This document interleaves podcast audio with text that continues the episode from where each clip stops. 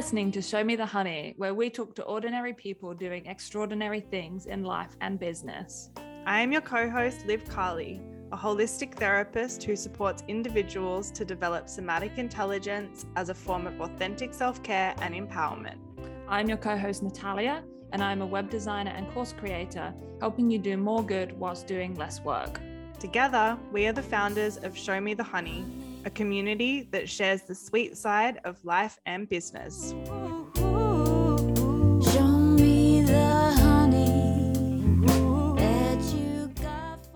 Before we begin today's episode, we would like to take a moment to acknowledge the traditional custodians of the lands on which this podcast was recorded. We recognise their continuing connection to land, water, and communities. We pay our respects to them and their cultures and to elders past, present, and emerging.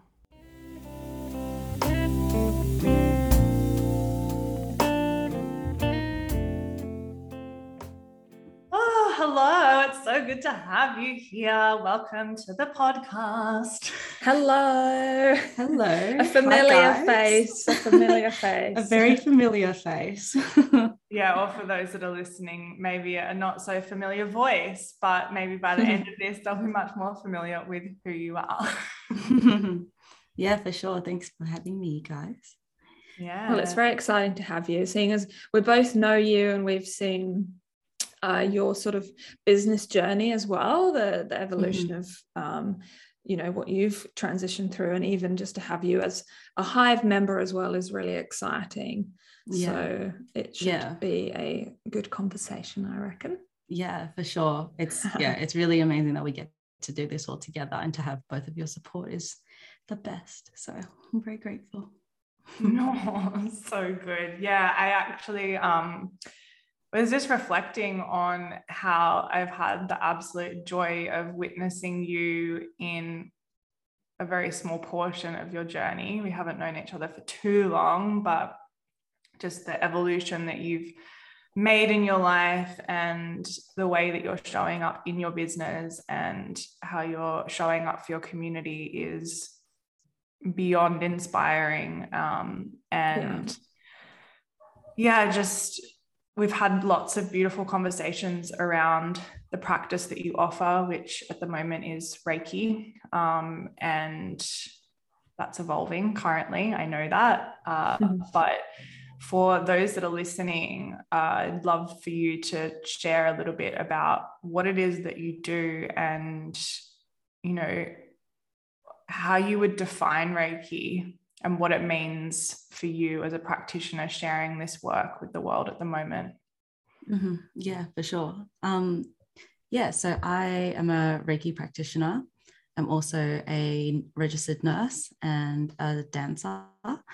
And yeah, it came about Reiki maybe a few years ago when I hit this place in nursing where I just started asking questions and I started challenging the kind of treatment and the kind of way that we were giving treatment to patients mm. and just healthcare in general and how it operated. And, you know, I could see all these gaps um, in nutrition and energy and emotion, in like holistic healthcare, in addressing the person spiritually and emotionally that I wasn't getting answers for um, by the healthcare system. And so I started looking elsewhere. And when I looked elsewhere, I um, arrived at Reiki just because it was such a beautiful, simple practice. And also at the time, I was like, great, I can become a Reiki practitioner in like two weekends. I was like, cool, like, let me do it. Let me just start somewhere because, um, mm. yeah, I mm. was looking to, yeah, I was just looking for answers outside of the healthcare system and so yeah i think back in 2019 i did my reiki level one um, which started practicing on myself and started like putting in um, to my life those practices. And then a year later i did my reiki level two which is when i started um, practicing on other people. And yeah so reiki for those who don't know is a modality of japanese energy healing. It was founded in the early 1900s by a mikao usui um, it then kind of a student of his student took it to Hawaii, and that's where its integration and spread around the West sort of began. Mm. Um, the main two purposes of Reiki is to clear the body, clear the energy, energetic body, and also to cultivate energy. So to cultivate uh, chi or life force energy or a ki in um, Japanese. And yeah, it's just been a bit of a journey lately. I think as I've been practicing now on other people, um, yeah, I just sort of hit like a a bit of a stump in it where mm-hmm. my body wasn't reacting to it in the same way that I had been reacting to it um, and responding to it. And I started questioning, like, why am I even doing this? Like, whose practice is this? Mm. And um, yeah, is it for me to practice? Um, yeah, so I started asking questions. I started diving into the history of the practice. And yeah, since then, I've really, I'm still in the process of just fine tuning it and making sure and learning and unlearning and um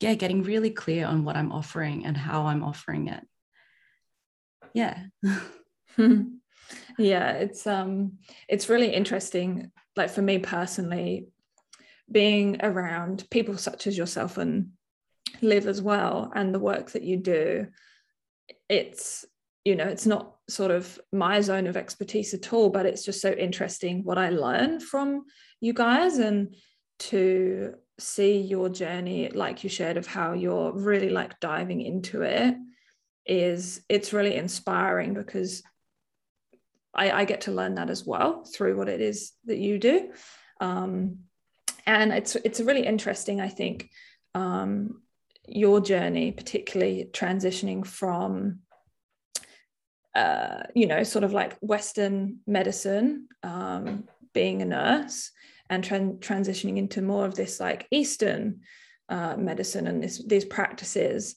Uh, so I'd I wonder, sort of, has your view of health changed throughout that transition? Um, and sort of like what did it used to be and sort of how is it now if it has changed yeah for sure um, wow. For me, I think I've been journeying, I've been going through all this journey recently and how I've kind of mm. transitioned from west to east. But I feel like growing up Chinese in Australia, I've actually transitioned from east to west and now yeah. back to east. so, yeah, circle. Like, totally, 100%. Yeah. So growing up Asian in Australia is, yeah, just a really nuanced and um, very complicated journey. Um, mm. I remember, yeah, being young and being one of the most, like one of the only Asian kids in my school, and um, just really rejecting my identity and really rejecting my culture and mm. really finding it hard to find where I fit in and i think obviously like as children you want to belong and you want safety and you want um, community and you want to be accepted so you sacrifice your identity in order to do that mm. and so yeah like i remember just um, you know asking my parents not to like pack me rice for lunch or even you know saying things like why aren't we white you know because i didn't understand that mm. um yeah that I didn't couldn't understand why I looked different to everyone else. Mm. And um, yeah, and so I just spent like majority of my life just rejecting a lot of it. And then yeah, I thought my dad's an optometrist. And so I thought that this Western way of healthcare was the superior way, I guess. Um, because, you know, we're taught that like evidence based medicine is um, the best and you know research and all of this stuff is and like peer reviewed journals and stuff that is the best most reliable source of information and so that was just what i was conditioned to believe and know so i went into nursing with that mindset with this sort of approach to health and to healthcare. Um, and yeah it's been a pretty amazing journey um, connecting back with my roots and healing that part of my, myself. Because i mm-hmm. um yeah as growing up like my mom used to make a lot of soups and we used to treat like food as medicine. And so things were either like heaty or cold or like warm or dry or damp or that sort of thing. And so, mm. yeah, when once I started asking questions and questioning the healthcare system in which I was operating in, I realized that a lot of the gaps that were filled, uh, the gaps in answers that I was looking for were already kind of within me, mm. um, based on yeah what I was taught and exposed to as a kid. I went back to Hong Kong a lot. Um, and my grandparents were always into, you know, they're always like, put socks on your feet and like keep your kidneys warm and all that sort of stuff. And so, yeah, I, and all of that makes sense now because what's missing, I feel, in the Western healthcare system is this concept of chi and this concept of vitality. Mm. You know, we mm. measure heart rate, we measure oxygen levels, we me- measure pain, we measure blood pressure, but we don't measure vitality. Mm. Um, yeah, and I feel like it's yeah the difference the real difference isn't like necessarily how it's practiced or the how medicine is used but it really goes down to the core of the philosophies in which both of these systems are built on. And mm so in in chinese medicine you know you have your buddhist and taoist influences where there's this like animistic vitalistic approach and view of the world, you know, where everything is seen as equal, where like mm. I am as divine as this rock, or like this mountain is as like, yeah, this mountain is like alive, just as live as I am. Mm. Whereas in, yeah, in Western healthcare, you know, it's it's quite mechanistic and reductionistic in the ter- in the way that, you know, the body is a machine and everything's just a series of chemical reactions. And um yeah, which is amazing in a way because we managed to really fine tune and pinpoint things. Mm. But sometimes with the pinpointing accuracy, we, yeah, we cut off our macro vision of the problem. Um, yeah, and I'm not really saying that, you know, my journey has been like oh, like Western healthcare is just a mess. And it's just like, mm-hmm. yeah, I'm rejecting it. And it's not that at all. Like, I think what I've come to realize now that is we really, really need both. We mm-hmm. really need both in order to be holistic. And we need uh, an acceptance and a merging and an integration of both. Mm-hmm. And that's just, yeah, that's what I dream of in for the future is not necessarily like east versus west but east and west together um, yeah, it's been a yeah really cool, cool and interesting journey to get to this point. But yeah, I don't think it's a yeah rejection of either or mm. choosing one or the other. I think it's really need it needs to be both. Mm. Yeah. Yeah, it's taking that um like what I hear and what you've just shared is really taking that holistic approach mm. to health and to well-being um, and that the way you articulated it just then of that integration you know that integration of the knowledge that you've got and your culture and your heritage, but also everything you've learned from growing up in Australia and the path that you took based on your conditioning and then the unconditioning. It's like now coming to a place of full integration and then seeing that for the future, not only for yourself, but also uh, for others in the community. Um, and I guess like you sort of touched on a little bit of how you're integrating it, but I'd love to hear a little more on you know what that integration for yourself currently looks like and how you're embodying that. Mm, yeah for sure. So yeah the integration oh my god i'm going to be integrating for a really long time. Um, yeah i think for me it really started with just like doing my own ancestral healing and really understanding where my parents came from. So my mom grew up in china like basically in rural china on a farm and where she migrated to hong kong when she was um, 13 and then my dad grew up in hong kong but hong kong itself was a was colonized by the british. And so already it had such huge western influence. And so mm.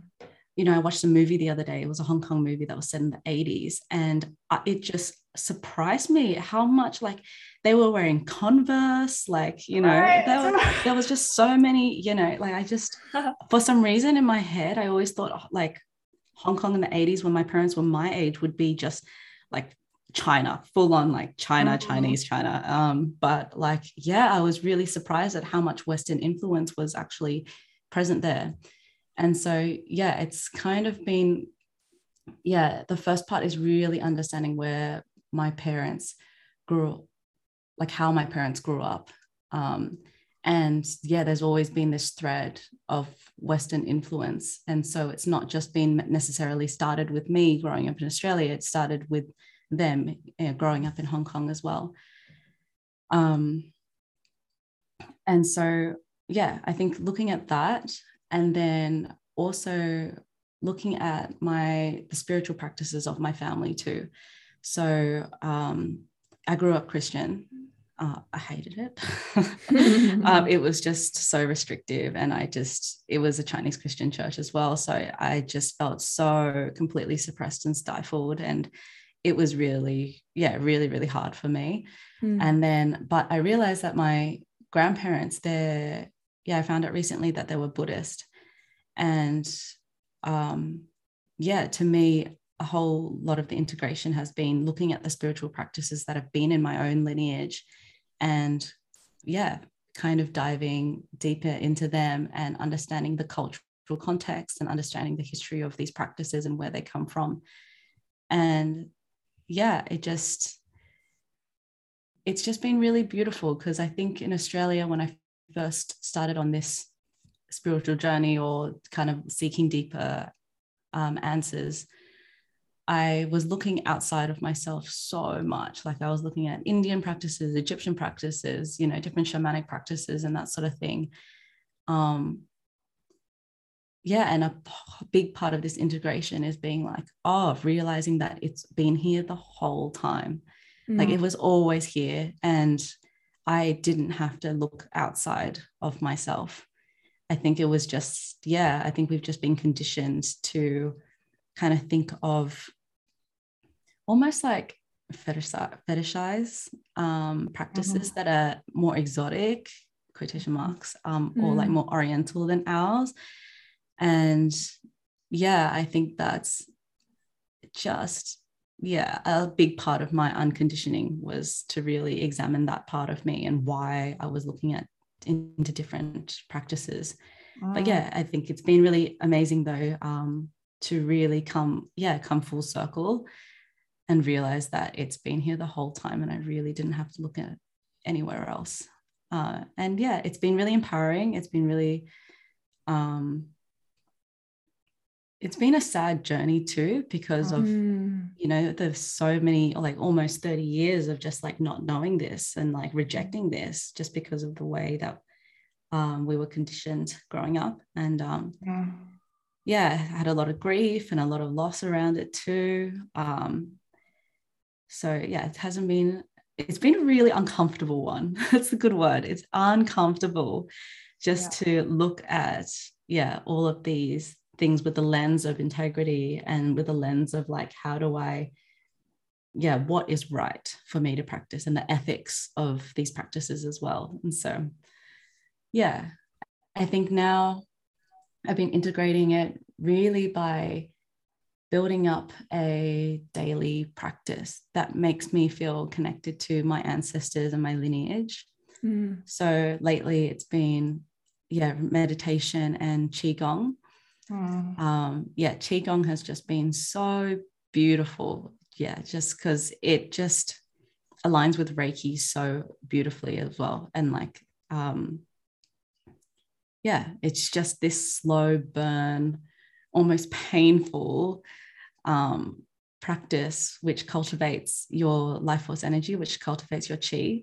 But it's, you know, because it's such a slow meditative process, it is such like a contrast to the the way that we we're conditioned to in the West, which is just like quick fixes, you know, instant dopamine hits and that sort yeah. of stuff. Whereas mm-hmm. this has just been like, yeah, such a painful and like really slow, dragged out process of like, okay, in order to cultivate my energy and in order to cultivate my own power, I need to really do hard work and long, patient work um, mm. into cultivating and building that up for myself. Mm. Is, is that the part of it that's sort of been the the hard, painful part? So, because um, I don't know too much about Qigong, and um, I'd be interested to hear a little bit more about sort of what the practice is. Um, is it like is it like a physical pain, or is it more just like the emotional and the, um, I guess like energetics and all it's of like, that side of it? It's more mental pain. Mental pain, yeah. it's just mental pain. It's a mental game. Yeah. So Qigong mm. is like this. Um, it's like a, I guess like a branch of martial arts where you use movement and breath, slow mm. movement and breath to cultivate your um, energy and your life force in your dantian, which is in your lower belly. In mm. Japanese, it's your hara center. And this is like the seat of all your life force energy. This is where it's all stored. And so all of the practices, it's just like slow, big, repetitive movements. And um, yeah, and it's just it's just so slow and it's just so it takes so much time and um, patience and you know for someone who grew up in sydney you know life is just so quick and fast paced all the time and i mm-hmm. love it like that i love it so much i love like action and adventure and like spontaneity and stuff but this is just yeah to have this rigidity of mm. discipline mm. has just been yeah a big medicine for me. Yeah, I was going to say it would just be massively testing discipline, wouldn't it? Like, how dedicated are you to this to continue on through the discomfort and, you know, the patience of just like going yeah. through the process? Um, yeah, yeah, absolutely. Yeah. yeah. But it, it's really beautiful because, you know, not often are we given the opportunity to really slow down and yeah. to be present and to really observe and witness the beauty in every single moment. And to me, that's a very, it's like the core fundamental of like Taoist practices as well, mm. which is just this like, this beauty in like a single drop of mm-hmm. water or mm-hmm. like it's you know it's like the life that's like moving through the blades of grass when the wind blows or it's like the sun rays shining off your arm hairs. And yeah. yeah it's just this really poetic like vitalistic animistic mm. view of life that's just like yeah it's so beautiful. Mm. it's so like, beautiful.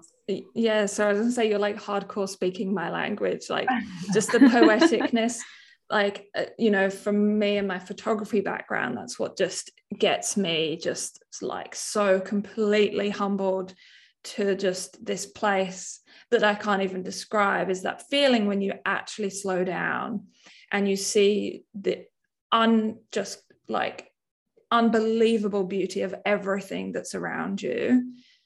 I just like I, words can't even explain that feeling you know and mm. so the fact that you've been able to develop this practice and, and and get back in touch with this practice as well that's like so core to you and your history is uh I just yeah I just think it's so magical. And I think the contrast like you say of the western and the eastern the speed of the western um, way of healing I suppose as well. Everything has to be done so quick because we've got all these things to do. And I think that in that space we so often yeah, you know, that saying like we don't stop to smell the roses or whatever it is, it's like actually slowing down to really appreciate what's around us. And in my view, I feel like even just that action in itself is so healing because it really just yeah I, I don't even know how to explain it it just like connects to you to that feeling where you're just I suppose, connected to nature, connected to what is. Um, and it's just, yeah, that like sort of profound feeling. Um, in mm. in my opinion, anyway, that's sort of how I experience yeah photography i guess yeah, um, yeah sure. slight slight tangent there but i just yeah. i just felt so compelled by your descriptions of the beauty and like the slowing down i just like it really yeah touched my core that one yeah oh good i'm glad yeah it's it's yeah, yeah i feel like it's like something that needs to be experienced for mm. sure and mm. i think mm. like early on with my um, journey in seeking answers you know i swung to the other end of the spectrum where i was like I need to have a Kundalini awakening.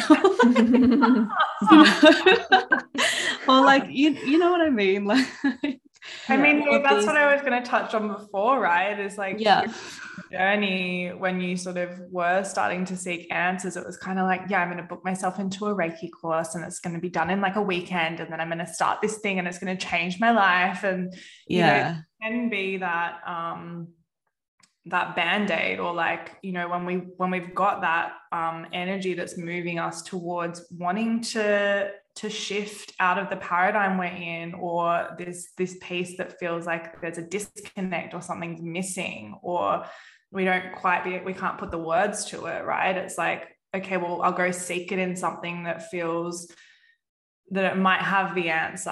And if i can do that in a weekend amazing. Um, yeah. and then to hear how you've you've moved through that. And I, I deeply resonate because i've you know there's a lot of similarities in the journey that i've also been on you know witnessing you. I'm like yeah i feel that i feel that. Um, because that's where i started. I was like yeah i'll do my reiki level one. That'll that'll fix everything right. Um, mm-hmm. and to hear you coming back and connecting into your roots um, not only as the unique human being that you are and coming back to that like inner knowing but also looking at your ancestors and the history that's come before you and to really slow down into this now practice that is uncomfortable and challenging and you don't necessarily go to a class on the weekend or you know jump onto a zoom call and be like oh this teacher's just going to tell me exactly what to do and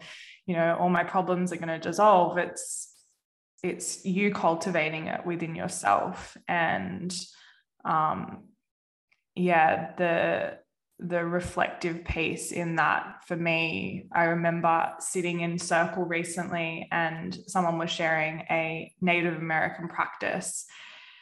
And my thought process was like oh this would be cool to learn. And then my intuition sparked and told me yes it's beautiful to observe and receive this from someone that is from that lineage but it's not mine and it really called me back into okay, where have I come from? What do my ancestors tell me? What, what's in my lineage that I can bring into my present to support me right now and reconnect into my intuition rather than seeking outward?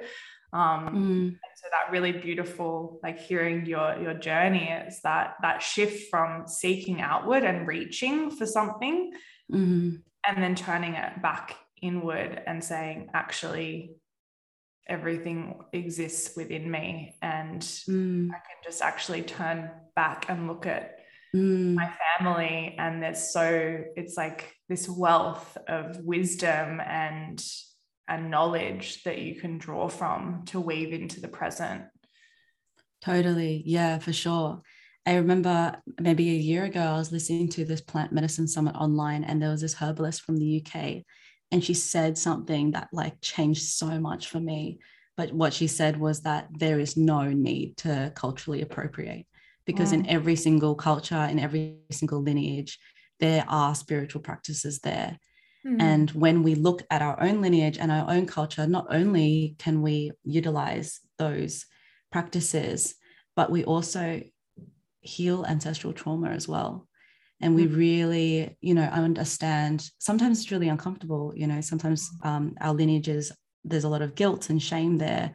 Mm. But, you know, I feel like if we really look into those and really ask ourselves, like, how do we break these cycles, then yeah, I think we can just do um, incredible things, incredible things. And I see our future looking a really different way if we start asking those kinds of questions and looking within our own lineages and within our own histories, our family histories. Um, yeah, to, we could break those cycles mm. for sure. Oh, 100%. And yes, it is very mm-hmm uncomfortable. totally. Experience, it's deeply uncomfortable. Yeah, hundred percent. Yeah. The sure. the waves of shame and the guilt and the repression and the intergenerational racism and there's mm-hmm. so many layers um, depending on what each person's journey is that i'm obviously speaking from my own experience totally um, yeah but yeah, I think something that's coming to mind as as I hear you share that is um, this piece of like looking at the wellness industry as a whole and and how so much of the wellness industry has been colonized and it has been whitewashed. Um, and I know we've had discussions about this and um, yeah I'm just sort of curious uh, well I'm also curious because I've heard you share on it before, but I would love for you to share with whoever's listening a little bit about um, what some of the challenges of, you know, stepping into the wellness space, given the current state of what it what exists at the moment, have been, um, and how you've sort of managed that through throughout your journey. Hmm. Yeah, I think. Oh, it's a spicy question. I think the most yeah challenging thing is seeing people take practices completely out of its cultural context mm. and then not doing the work to learn and embody and to really understand the cultural context from which those practices come from. Mm. Um, yeah, I think like with Reiki, for example, right? Um, it has been, it's so huge in the West, you know, like every second healer is a Reiki practitioner as well. And it's been, um, yeah, it's really common. And part of my work as a Reiki practitioner is breaking people's expectations of what mm. Reiki is because they've just heard so many different things about it, you know, except there I'm still yet to find a Reiki practitioner in Australia who really, really honors the Japanese roots of the practice. Mm, um, that's interesting. And yeah, and what we've seen with Reiki is that there's been the integration of different systems within it. So, you know, a lot of practitioners will integrate the Hindu chakra system within the practice, or they'll use um, Native American like smudging practices with um, with it as well. And you know, I think it's one, it's definitely, I'm not saying there's like a right or wrong. I'm saying that if you are going to combine practices, then maybe it's best not to say that it is Reiki, because obviously mm. you might be operating from a more intuitive place, which is beautiful. You know, when healers connect with their intuition, I think magical things can happen as well. Um, but yeah, there's just very rarely do I see this recognition and embodiment of the cultural practices and the context from which it comes from.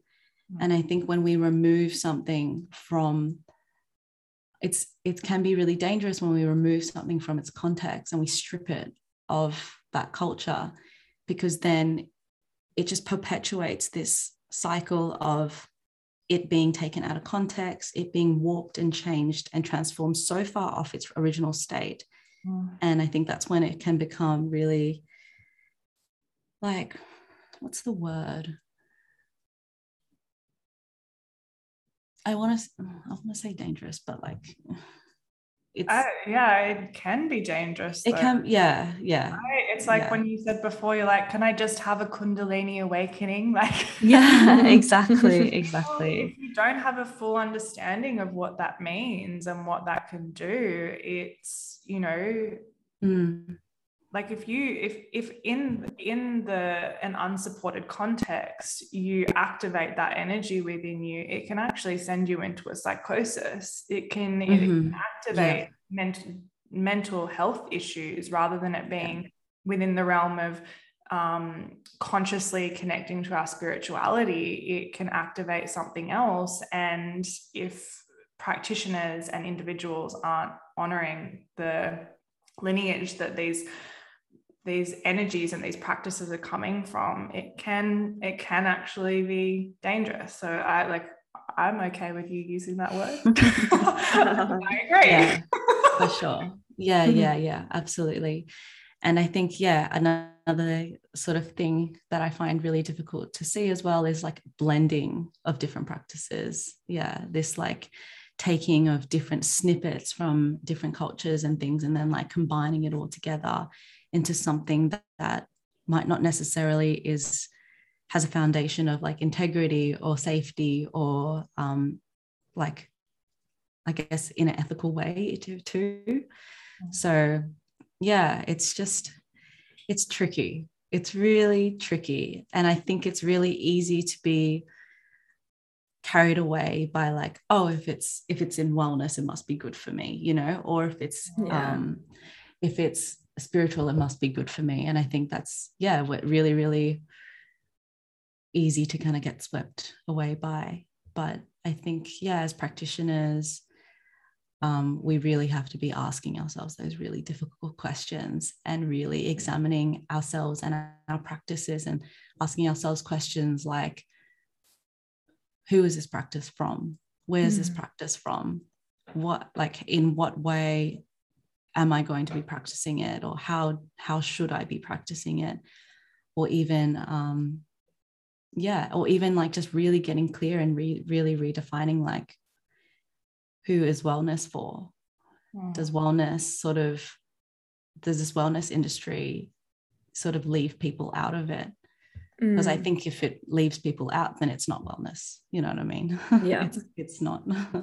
yeah, and definitely. yeah, those are just really difficult questions and really uncomfortable ones that I'm still, I'm still right in the middle of it, and I'm still like, yeah, still learning and still um, asking a lot of these questions and finding out the answers for myself.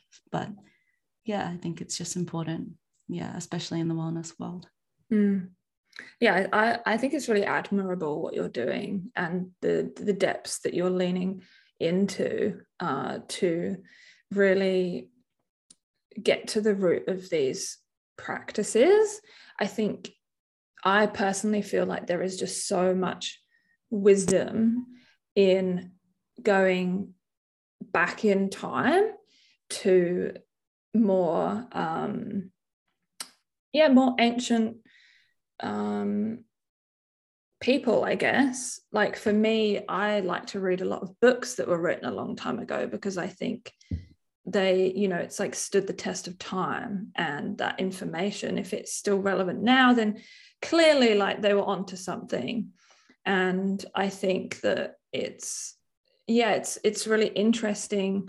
Um i think what you touched on with like initially how you were just like oh like i can learn reiki in a weekend like yay that's so great. And then now you have changed your view and you're just like actually there's so much more to it and i i feel as though in the space of health and wellness it is a fine line between actually creating health and um, improvement versus actually you know kind of going the other way and actually making someone's health worse. For example i guess in say western medicine there's a lot of sort of um, medication prescription medication and i think that quite often that doesn't necessarily get to the bottom of it or the root of it and it doesn't always solve it and sometimes creates other problems. So i think yeah it's just really fantastic to hear how you are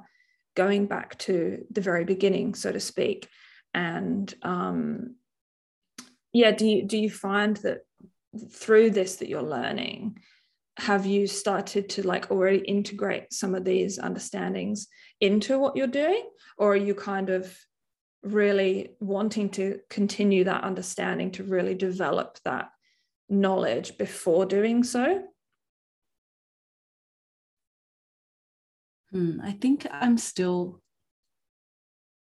I think I'm learning with the Mm. mindset of how do we integrate both worlds slash all the worlds together.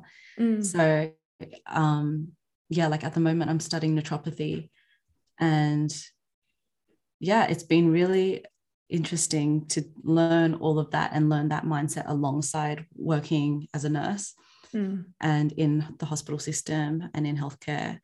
And yeah, I think it's just tricky. I think it's just like like everything I'm learning in naturopathy, I'm thinking if we can integrate it into the healthcare system or like how can this be all done together in the future. But to be honest, I don't know if I can see it integrating with the healthcare system. I think that a whole new system needs to be created in a way, you know. Um, yeah so it's yeah it's oh these are all such big questions um obviously um yeah i think i i dream of like a future in healthcare Mm. where we look at traditional medicine and we look at the medicines of cultures that have been around for thousands and thousands of years but then we do research on those practices and we apply technology and we apply um, science and chemistry and biochemistry into onto that that ancient knowledge and those ancient practices and then we integrate it into that future of healthcare. But yeah i think we're a long way to go until until that happens. But i can i feel like i see the shift in people's thinking and i can see i see and hear people doing amazing things. And i you know i'm just starting a new course at the moment in energy work and there's a lot of nurses in the course which Oh, is just amazing to see. Yeah. yeah, uh, amazing to see. And so yeah i think we're definitely that's definitely something that will happen. Um it's just that how it looks i have no idea. Because we're still in the process of yeah shifting from this old paradigm to the new. And it's yeah it's just really exciting to kind of be in the middle of it. I bet. Well, another question that I would actually just love to kind of dive into and touch upon um, is the transition of, you know, going from nursing into Reiki and the transition of working for someone else to working for yourself. What has that been like, and how are you finding working for yourself? Mhm. Yeah, for sure. So I think, yeah, with with something such as nursing, there it is heavily regulated, and of course, it's regulated for our safety and for a reason, for a spe- very specific reason. Yeah. But it just means that you know the system in which it's set up in, and the sys- it's just very, it's quite rigid and it's quite set in stone, and anything other than the norm is disregarded as just sorcery or something and so you know it's just it's rejected quite hard um Mm. and yeah i find that that's really difficult to work in and i think yeah i think what i why what made me start wanting to work for myself is that i think research is evolving faster than the state that the system is evolving at and Mm. so yeah i think you know there's so many gaps and things that that are going to take the next 20 years or something to fill you know it's just taking so long um and so i think yeah i realized that for myself anyway um yeah working for someone else where the rules can change in just overnight Mm. and conditions can change and that some in some ways sometimes the rules and regulations are i find are quite contradictory to the integrity um, and the principles on which nursing was based on that was just became yeah too too difficult and something that i couldn't sacrifice anymore. And so yeah as i kind of like slowly step away from nursing into building my own practice as a future naturopath or as a reiki practitioner um yeah it's been it's been hard because i my whole life i've always worked for other people's or i've always had jobs um and yeah i was talking to a friend yesterday and i was i said that the hardest part is just geeing yourself up every day yeah. like, Yep. just yeah like just Oh yeah. hit the nail on the head there. yeah just really just having no one well having kind of if you're when you're in your office all day you only have yourself basically. And so Mm. just this yeah just finding this courage and this like determination and this focus to just continuously do your own thing and like work on your own business and all of that it's it's really hard. But it's it's really rewarding because you can see how much you've done and you're like wow i did all that. Like i achieved all that which is amazing as well. But yeah it's just it's a whole nother ball game working Yeah. for yourself and starting your own business and Mm. yeah i think i'm yeah still in the early stages of developing my business um and I'm still just testing the waters and I'm like dipping my toe in like little different like methods and ways and um, but it's been really it's been really beautiful and I think one thing that yeah you both have really taught me as well is to really be embodied in your business too mm-hmm. and so you know it's that's such a beautiful starting point because whenever I make decisions or whenever I'm trying to figure something out I check in with yeah how that feels in my body. And oftentimes that will tell me the answer. Mm and it's like yeah i think it's just like rewiring that part of me instead of like yeah seeking answers outside of outside of yourself which is sometimes necessary because you need guidance and you need support. Everyone does but it's just yeah it's like a whole different thing to be like okay how do i run this business intuitively how do i make it so that it's you know reciprocal and like it benefits as many people as it can um yeah, and it's just it's been really cool. It's been really amazing. So good. So so good.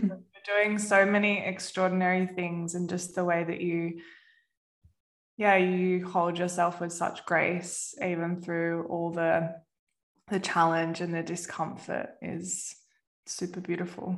Super super beautiful. And so what would you say is one of the most extraordinary things you've ever done in life or business? Oh my God. we do keep coming at you with the big questions. I honestly think like surviving as an emergency nurse for so long. I can believe just, that for sure. Yeah, just like shift work, night shifts, just not knowing what's going to walk through the door. You go onto every shift, literally. You can't have any expectations. You can't plan your day because your day is just going to go in any which direction that it mm. well pleases. Mm. and I think, yeah, it was just a huge learning lesson because I love control and I love order and I love mm. being organized and tidy. Um, yeah, I love doing things like that. And I think to be thrown in the deep end and just to be like, just given whatever the day brings, literally no control over how any of it goes. I think that was the biggest lesson that I had to overcome. And like, I'm really glad I did it. Um, because I was actually going to go, my first preference was ICU, which is beautiful oh. nursing, one-on-one nursing. Everything's tidy, everything's organized. You've got all your lines and drains and mm. fluids and stuff, like all perfectly not like labeled and tidy and ordered. And then you go, and then I was actually given emergency instead. and oh. so like one big cosmic joke of just being like, this is what you wanted, you did the opposite in order to learn the most lessons. yeah, yeah. so yeah i think that's definitely the biggest and hardest thing i've, have ever had to do and yeah i think i'm so grateful because you know through that i saw so much disease i saw so much trauma i saw a lot of death as well and it taught mm. me the biggest things it taught me like the biggest life lessons that i've ever had to learn and i had to grow up really quickly actually yeah because it was in my early started there in my early early 20s and so yeah i had to really figure out my worldview and my values and my perceptions really quickly in order to survive in that kind of environment. Mm. And so, yeah, I had to figure out what death meant to me at a really early age because yeah. I was watching people pass away. And yeah, that taught me as well. Like it literally, I saw in front of my eyes this concept of vitality because mm. there is one moment where a person is still alive and they have this energy and they have this life within them and then the next second it's not there anymore mm. and just to witness that difference was just so shifting and so mm. powerful and just so i'm so grateful for all the souls that taught me that lesson mm. and to be able to hold space for that that transition in life. Yeah it's just yeah things like that that teach you so so much. Yeah. Mm. So yeah definitely like the biggest hardest thing i've ever done but like the best. Yeah. Yeah yeah i bet.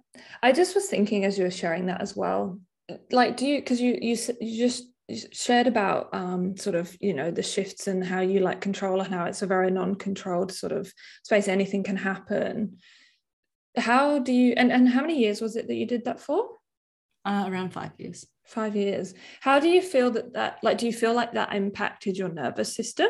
Because like i know for me like being in like chaotic environments is just like i just can't handle it you know? And mm. um yeah i just wonder like do you do you think that sort of uh i guess impacted your nervous system at all? Or did you have practices where you um cared to that you know? Yeah. Oh for sure. Like it impacts your body like unbelievably. Yeah, yeah. to be kind of that stressed in that such high intense situations but then also to do night shift and then also to do shift yeah. work where you don't have a routine and your body doesn't really have time to settle and you're doing like you're finishing work at 11 you have to be back at work at 7 a.m um, all of that really takes a toll. And it did manifest in me physically too. Like i developed an autoimmune um, condition mm. and yeah and that's that's really when i started like shifting away from nursing because you know i was helping people but at what cost? And if i don't look after myself then how can i really help people? Mm. um and yeah i think it definitely takes a toll on its nervous system and you really really have to be aware of what is yours and what isn't. Um, say for an example like when i first started working triage so triage nurse is the nurse that you see when you first come into emergency and their job is to just do a five minute maximum um, assessment and give you a category based on the severity of like how sick you are.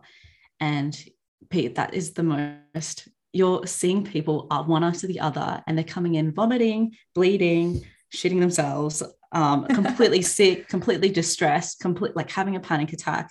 And from like it was in that role where I learned how to yeah be aware of energies and how they would influence affect and influence me mm. and really be sort of have like a filter there so that because if i took on what they were feeling and i took on their energy then i would be affected and i would it would affect my decision making and it would affect my clarity and it will affect my ability to be able to categorize people in the right way or like you know in order to run the department smoothly and that sort of thing and so yeah i first became aware of like this energetic exchange when i was working that role mm. um, because it's such high intense one after the other like just this streamline of um, people in very very different emotional heightened heightened emotional states mm. and so yeah that really taught me like yeah how to boundaries i guess but also yeah really taking care of your own system so that you are okay and um, you can look after them in the best way that you can. And I found that over time, you know, people would come in in such a heightened state, but I was able to kind of bring them back down to a state that where they felt safe and that they felt like, okay, everything's going to be fine or everything's like kind of under control in a certain in a way yeah and so it was just interesting to observe that exchange um, in such like a short time frame. Um, mm. yeah and it's just yeah i think just how you talk to people makes such a huge difference you know? Like if you're really present with someone and you're really listening to their what they're going through and you really are empathetic to that and you show them compassion then already such simple things but already it can do so much for someone else. So Mm. yeah big big learning lesson as well. Mm. so good. Oh my gosh. I feel like we could talk to you for hours. Literally yeah, like definitely how much time do we all have? Um, we have. um thank you. Everything you've shared has just been absolutely incredible. And before we wrap up today we have our final segment, which we call Honey Time, which is my favorite. yeah. Um, of course, it is. uh, where we'll be asking you five questions for our audience to get to know you a little bit better. So yeah. let's dive on in. Cool. Are you ready? I'm, yes. what is something most people don't know about you? Oh, that I don't know. I think most people don't know this, but yeah, I trained in like hip hop dance for like 10 years. and yeah, danced in like crews and like competed in competitions overseas and stuff. So yeah, like I trained hardcore in dance for a really long time. And I think, yeah, that's something that's a bit, yeah, brings a lot of um yes different like perspective and experience into like being a Reiki practitioner. Very yeah. contrasting. and you can even YouTube Jenn. oh God. Go do it. I encourage you. I need to do this actually. I haven't done this. Oh, God. I'll do it as soon as we finish recording. it's not stalking if you tell the person you're doing it, right? so good. And you're actually an incredible dancer. Um, Okay, so what is the most life changing book that you've ever read? Oh, Women Who Run with the Wolves. Yeah, that was that's amazing. That's a really beautiful book. Yeah, I've powerful. heard it. Have you read it, Liv? Yeah. Mm. Well, I know it's in the other room because Taylor and I picked up a copy recently, so I feel like I should get on it.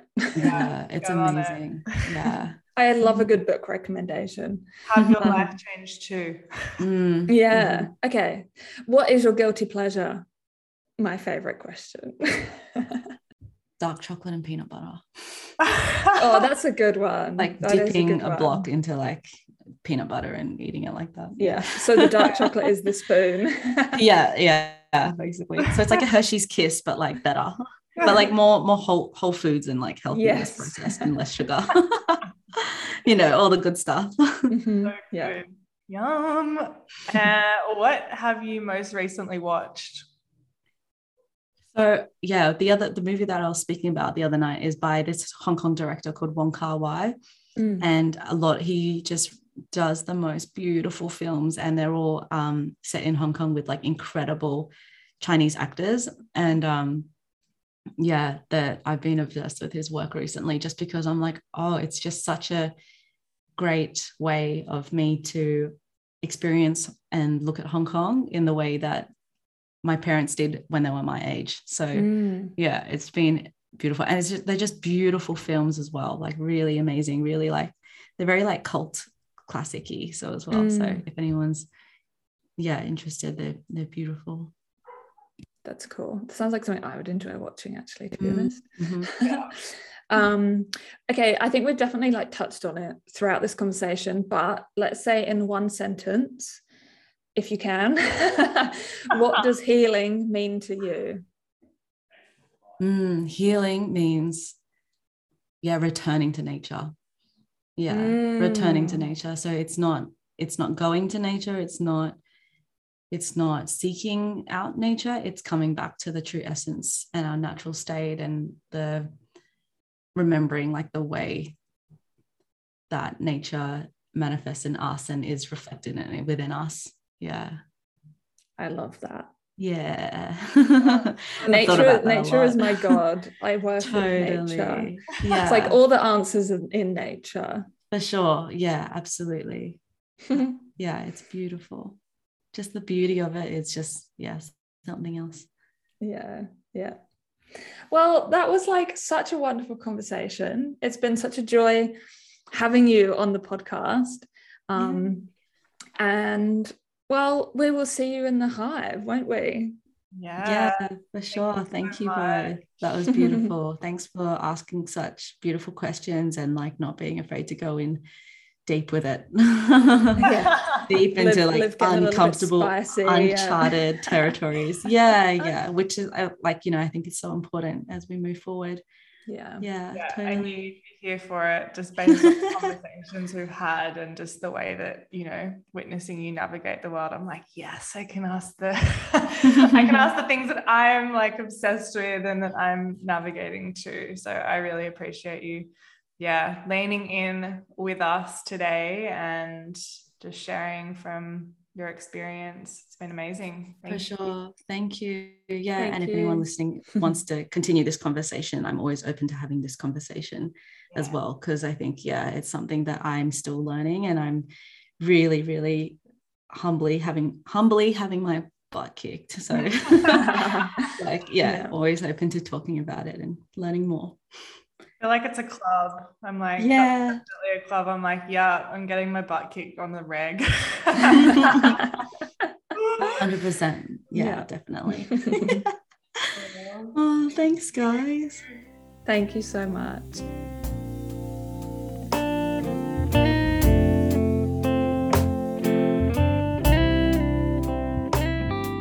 Thanks for listening to Show Me the Honey. If you enjoyed this episode, leave us a review and subscribe so you can be notified about our latest episodes. And until next time, keep it sweet. Show me the honey.